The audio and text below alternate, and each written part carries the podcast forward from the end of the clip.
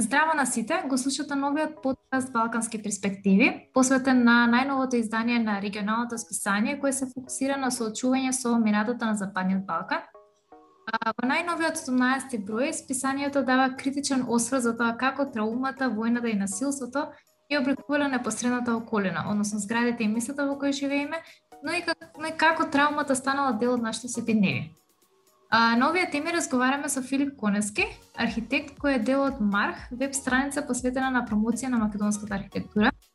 А, тој подготви периодов а, две статии за списанието во кое а, го разгледува природниот развој на Скопје и транзицијата од комунистичко во демократско општество. А, мислам дека не мора да се навраќаме кој знае колку години наназад за да се огледаме дека Скопје претрпе драстични промени во својот изглед А, ти како млад човек пред се како се чувствуваш кога проаѓаш низ центарот на градот? Односно колку Скопје за тебе лично се измени и во што може да се каже дека се претвори можеме. Не, прво здраво да до вас и до слушатели да ви благодарам на поканата. Како се чувствувам кога минам низ Скопје едно деликатно и променливо чувство. Зависно од периодот, зависи од годината, зависи дури од делот од денот денешната ситуација на Скопје е прилично чудна, меѓутоа со текот на годините колку и да сакаме и да не сакаме, се навикнуваме на тоа што го гледаме. Тоа може да не боли, може да ни пречи, меѓутоа нели желбата за живот не навикнува да се навикнеме на на постоечката ситуација на терен. Не знам конкретно на, на што мислиме, меѓутоа целокупната оценка за Скопје е прилично м, драматична, конфузна, а со тоа контрадикторно и многу жива, бидејќи константното движење и живење создава промени кои што нам може и не ни се допаѓаат. Така. Um, еве гледано низ историјата, кои се тие неки можеби по критични ви рекле периоди кога се случува неки пресврт во однос на архитектурата на Скопје? Односно кои се тие неки а, периоди, случаи кога кои направиле прилично а, си оставиле нели ознака, некако обележие врз градот. Така, па ма, постојат вака повеќе катастрофи во, во патот на Скопје. А, меѓутоа има три катастрофи кои што значително влијаеле врз неговиот урбан развој и врз неговата позиција. А, првата голема катастрофа која што е запишана во сите извори, меѓутоа и денес можеме да да ги видиме резултатите од таа катастрофа е земјотресот 518 година, кога античкото Скопје, тоест Скупи, е целосно разрушено. Меѓутоа се случува во тој момент нели преместувањето на центарот на градот и развојот на сосема другиот крај од таа конгломерација на три ридови Зајчев рид, ридот Гекасарната Илинден и ридот Градиште и се формира а, новиот град средновековно Скопје, тоест на денес што го препознаваме во Скопската тврдина, така наречена Кале. Тоа е првото сериозно а, случување во однос на развојот на градот. А, тука можеме во, во самата тврдина нели да забележиме дури делови од а, мермерна пластика, камен материјал, секаков материјал кој што е носен од разрушено Скопје тоа е едно воскреснување на градот. Интересно е што во тој период а, се поклопува се зависно тие нели работи се се уште во теорија, меѓутоа се смета дека во времето на Јустинијан а, се случува целиот тој процес, па можеби сме имале среќа да тогашното уредување обштествено има доволно сили, финанси и моќ да го менаџира тоа воскреснување на нова локација. Следната голема катастрофа се запишува следниот земјотрес 1555 година, меѓутоа се повеќе повеќе се мисли дека тој земјотрес можеби не бил толку катастрофален, бидејќи градот обстојува и после тоа и прилично е жив и активен. Меѓутоа, палењето на Скопје, веќе конкретно на 17 век, кога австрискиот генерал Пикломини го пали градот заради чумата, е дефинитивно еден крај на ера од приближно 1700-1800 години на константна доминација на градот Скопје во целиот регион и обштествено и културолошки и од архитектонски аспект. А, Нели Пиколомини, тоа често го зборуваме и можеме да го сретнеме по сите записи, зборува за како изгледало тогашно Скопје. Са, може да мислите од Ројална Австрија, од Хабсбуршката монархија, кога ќе дојде воено лице, ако каже тоа воено лице дека во Скопје има пубави градини од Рим, и дека има бела калдрма, и има неверојатно чисти улици, и дека сето тоа е осветлено и прекрасно, и дека има големина поголем, тоест не, колку Прага во тоа време или 60.000 жители, тоа значи дека на вистина Скопје бил на едно високо ниво како за истокот така и за западот. После таа катастрофа и палењето на Скопје се случува тој 200 годишен а, застој како од аспект на архитектура, меѓутоа за еден град да биде жив треба да има жителство. После чумата населението се повлекува по околните села и многу долго време трае тоа заздравување од таа пандемија, која што е нешто многу кратно пострашно од ова денес што го доживуваме како пандемија. И дури негдека кон крајот на 19 век со, нели, индустриската револуција, со сите текови, европските влијанија, веќе отворањето полека на светот и на техничките достигнувања почна повторно да се буди.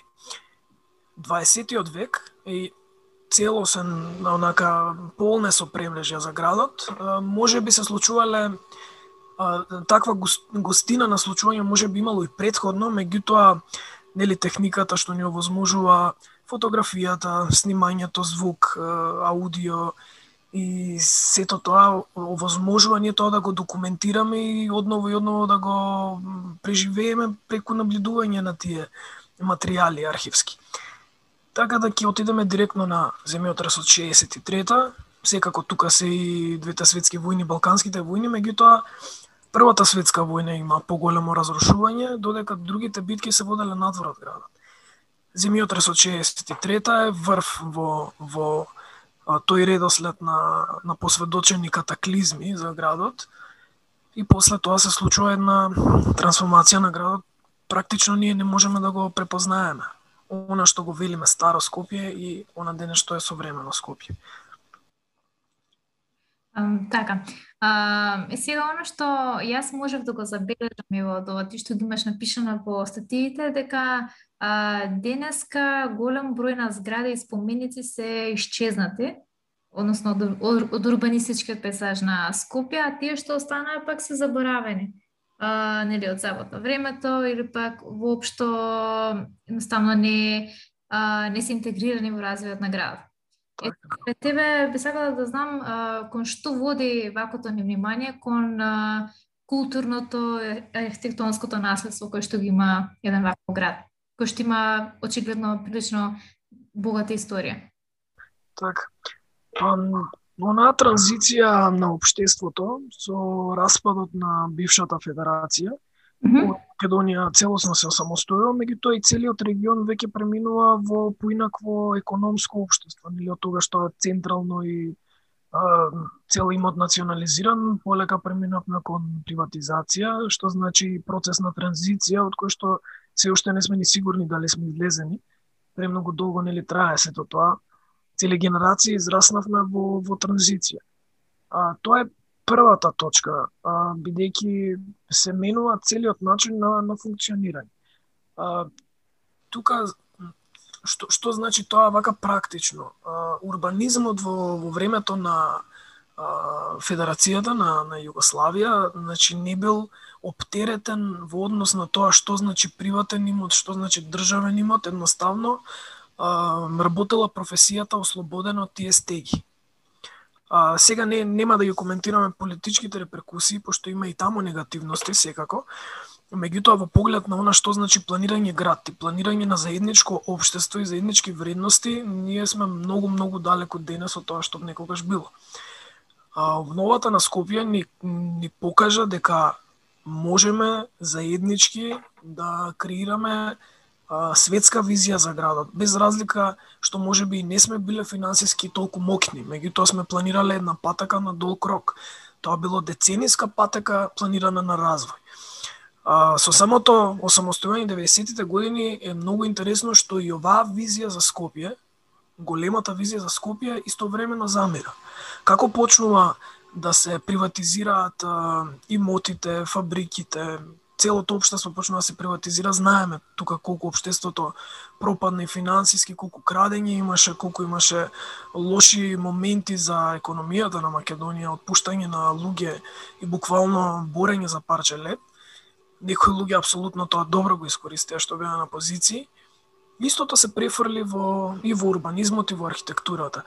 Од тој момент ние заборавивме на големите планови, почнавме да правиме нови урбанистички планови, во кој што визијата на Кензо Танге што ја имавме после 65-та прифатено, нели, како визија за развој на Скопје, ние ја заборавивме целосно, ја, ја ставивме негде во историјата, заборавајќи дека ние сме живи во тој процес, бидејќи тој процес требаше да трае 30-40 години можеби.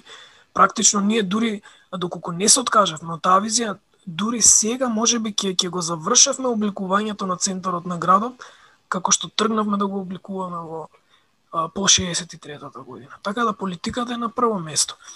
А, промената на а, самиот начин на, на функционирање, приватизирањето на имотот, иако сето тоа се добри изговори за денес да не успееме да да се избориме за обштественото добро.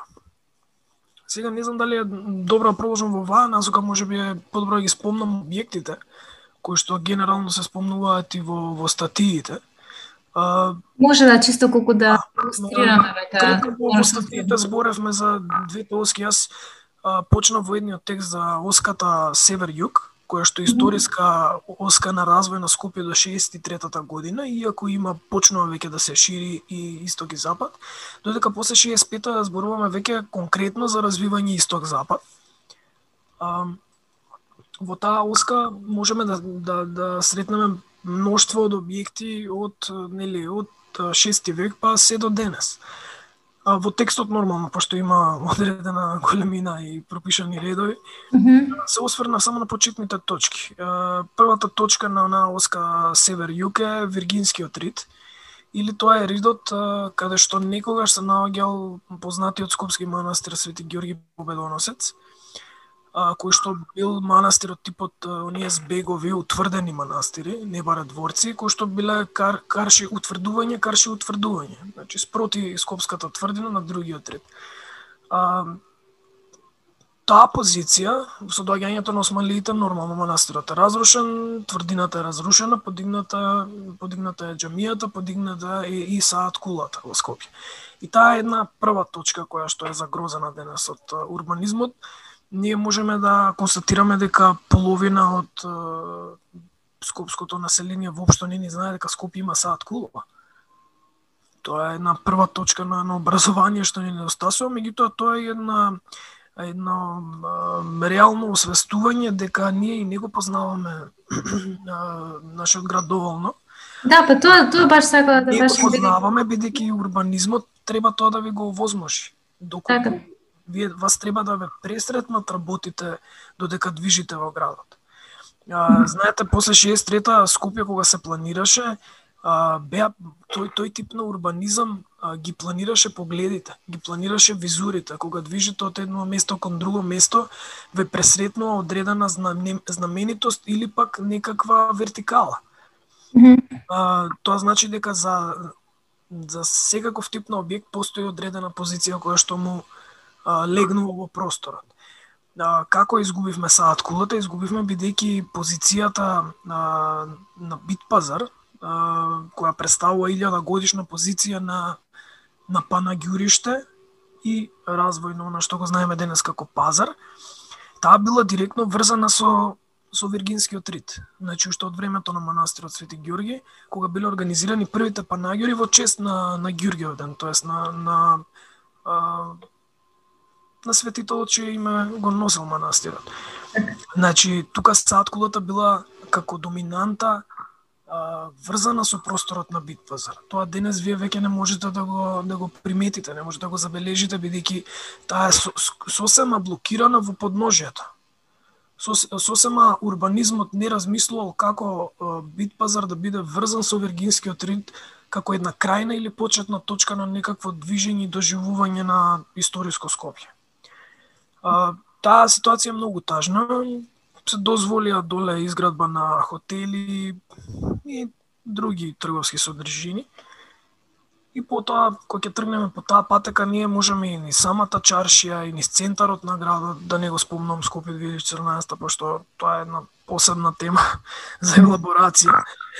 А, и се до оној крај кај што ми завршила таа оска, тоа е старата железничка станица, ние повторно се соочуваме со истото.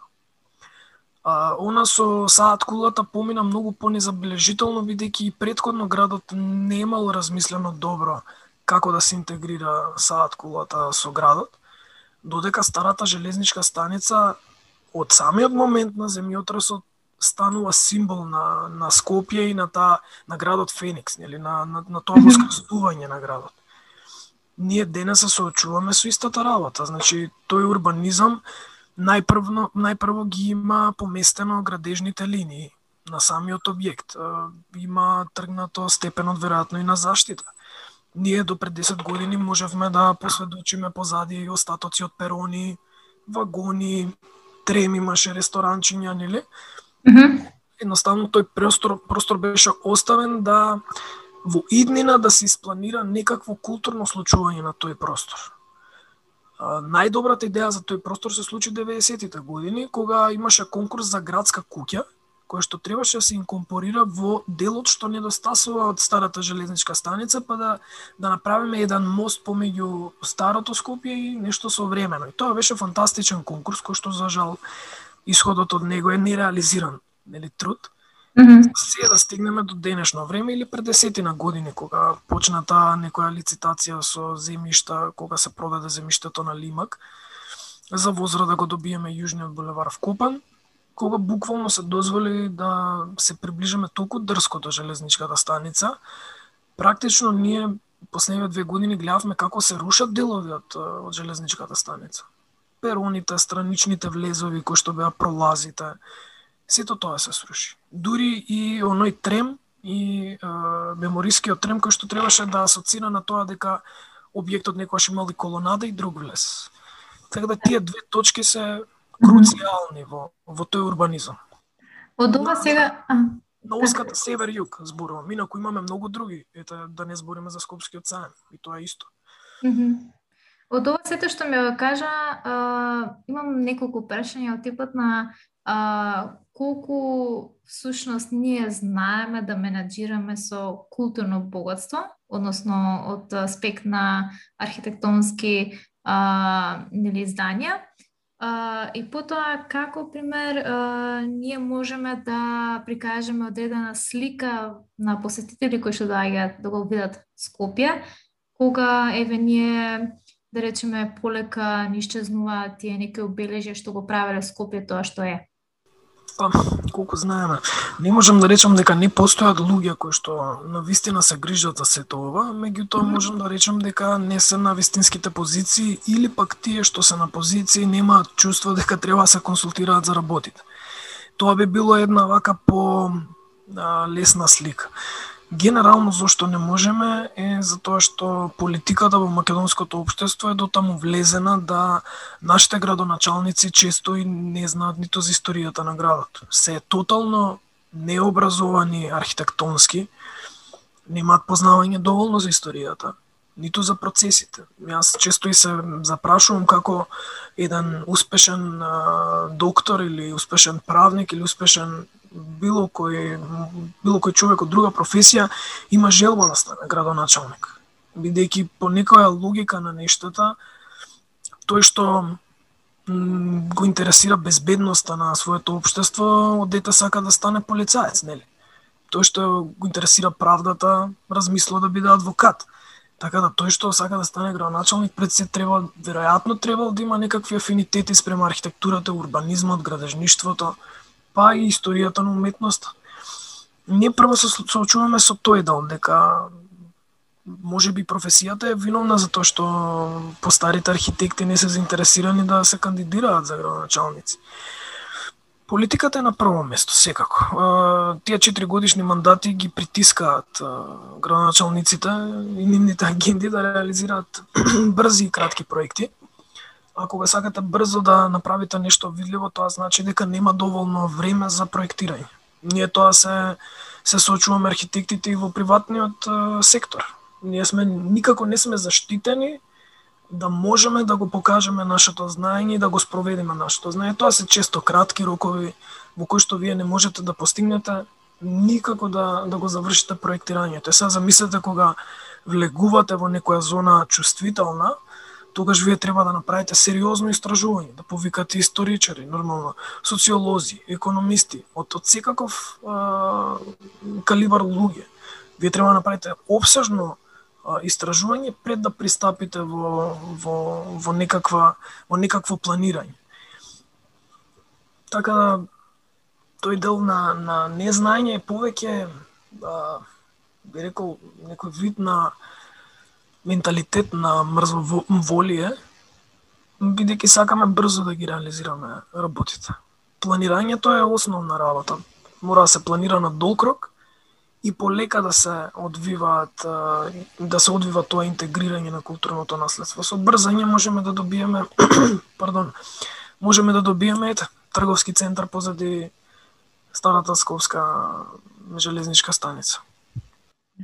Um, според бидејќи беше прашав и за самите посетители кои што доаѓаат нели од страна до Скопје, што е она што остана да се види кога гледаме дека полека исчезнува оно што било обележено некојаш за Скопје? Јас не сакам да се откажам од, од градот се уште, иако имам искушение секој втор ден, тоа е она врска под статус комплицирано. Не се сакам еден ден не, меѓутоа пред се треба водичите да, да имаат едно добро образование за сите овие периоди, меѓутоа и за современото наследство, последните 10 години веќе се будиме за онаа бруталистичка архитектура, за модерната, од која почнуваме да ја губиме, нели ние секогаш доцниме во тие процеси, од кои ќе го загубиме, почнуваме да размислуваме. Треба едно, едно пообсежно образование на водичите за да можат таа љубов да ја пренесат кај кај тој што го водат низ Скопје. Пошто Скопје си има скриени бисери, едноставно треба низ приказна да, да им се раскажат, да им се сложи мозаик. А, секако тука тоа тука е многу битно инфраструктурата помеѓу, како да се врзат тие точки што повторно не враќа на урбанизмот и она историска оска која што е зборувам во вториот текст, а тоа е запад-исток, каде што ние не а до ден денес немаме визија ни идеја дека Скопи со римскиот аквадукт и Скопската чаршија и Скопската тврдина треба да се врзат преку, преку некакви патеки, културни патеки. А, мораме да создаваме исто сувенири, мораме да создаваме печатен материјал кој што е издржан и кој што ќе излезе од на лесна и ефтина естетика на сувенирот.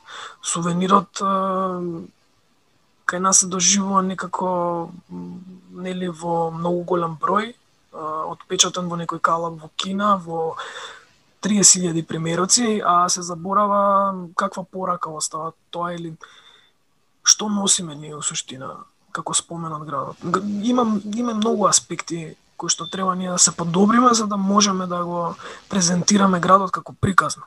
Ако некој може од Чернобил да направи туризам, нели, на една таква катастрофа, Скопје каде каде има а, точки кои што ние можеме да ги врземе ако не успееме физички низ просторот преку добар водич и добро раскажана приказна. А, бидејќи постојано некако мислам и од самата тематика бевме врзани со минатото на Скопје, А, моето воено последно прашање би било, бидејќи граѓаните се повеќе сакаат паркови, сакаат велосипедски патеки, сакаат културни отворени јавни простори кои ќе бидат достапни за млади и за било која нели возрастна категорија. А, каква приказна би можело да има Скопје во иднина од архитектонски аспект, односно а, како да биде модерна, а при тоа да го задржи својот ајде ќе речем, шмек што го имал порано, односно, оно што го правило да биде а, посебно и да се задржи тоа што го имало како обележие. Um, повторно ќе се потиме на урбанизмот. Од урбанизмот се почнува. Mm -hmm. А, и она што за кое што лично се борам со години, а и преку страната Марх, сите кои што учествуваме во Мархете, гледаме веќе многу а, новинарски екипи, мораме да се бориме за јавни конкурси со кои што ќе се решаваат големите потези во градот. Значи, тоа е основното. Мора да се донесе нова визија за Скопје. Ако 63-та се организирало меѓународен конкурс под патрон на Обединети нации, може да замислите тоа на кој ниво било, на светско ниво, да ги заинтересира сите светски големи проектантски имиња за Скопје, тогаш треба да размислиме како сме можеле пред 50 години, а денес не можеме. Значи, нас не недостасува волја да ги направиме работите како што треба. Така да мораме мораме да се стремиме кон урбанизмот.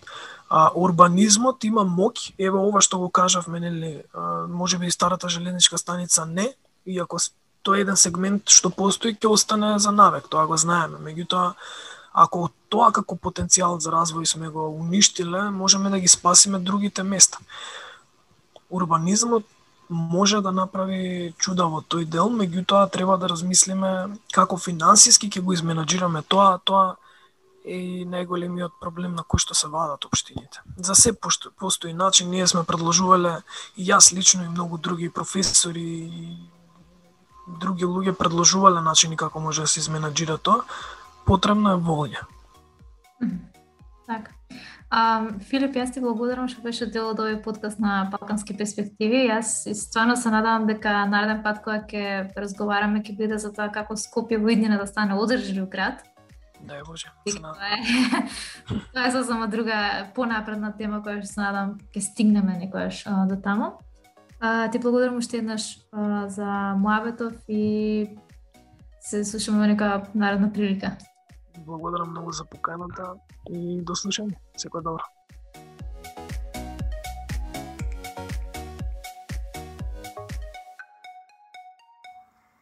Балкански перспективи е дел од програмата на форум Цивилен мировен сервис од Келн, Сојузна република Германија, финансирана од Федералното министерство за економско соработка и развој.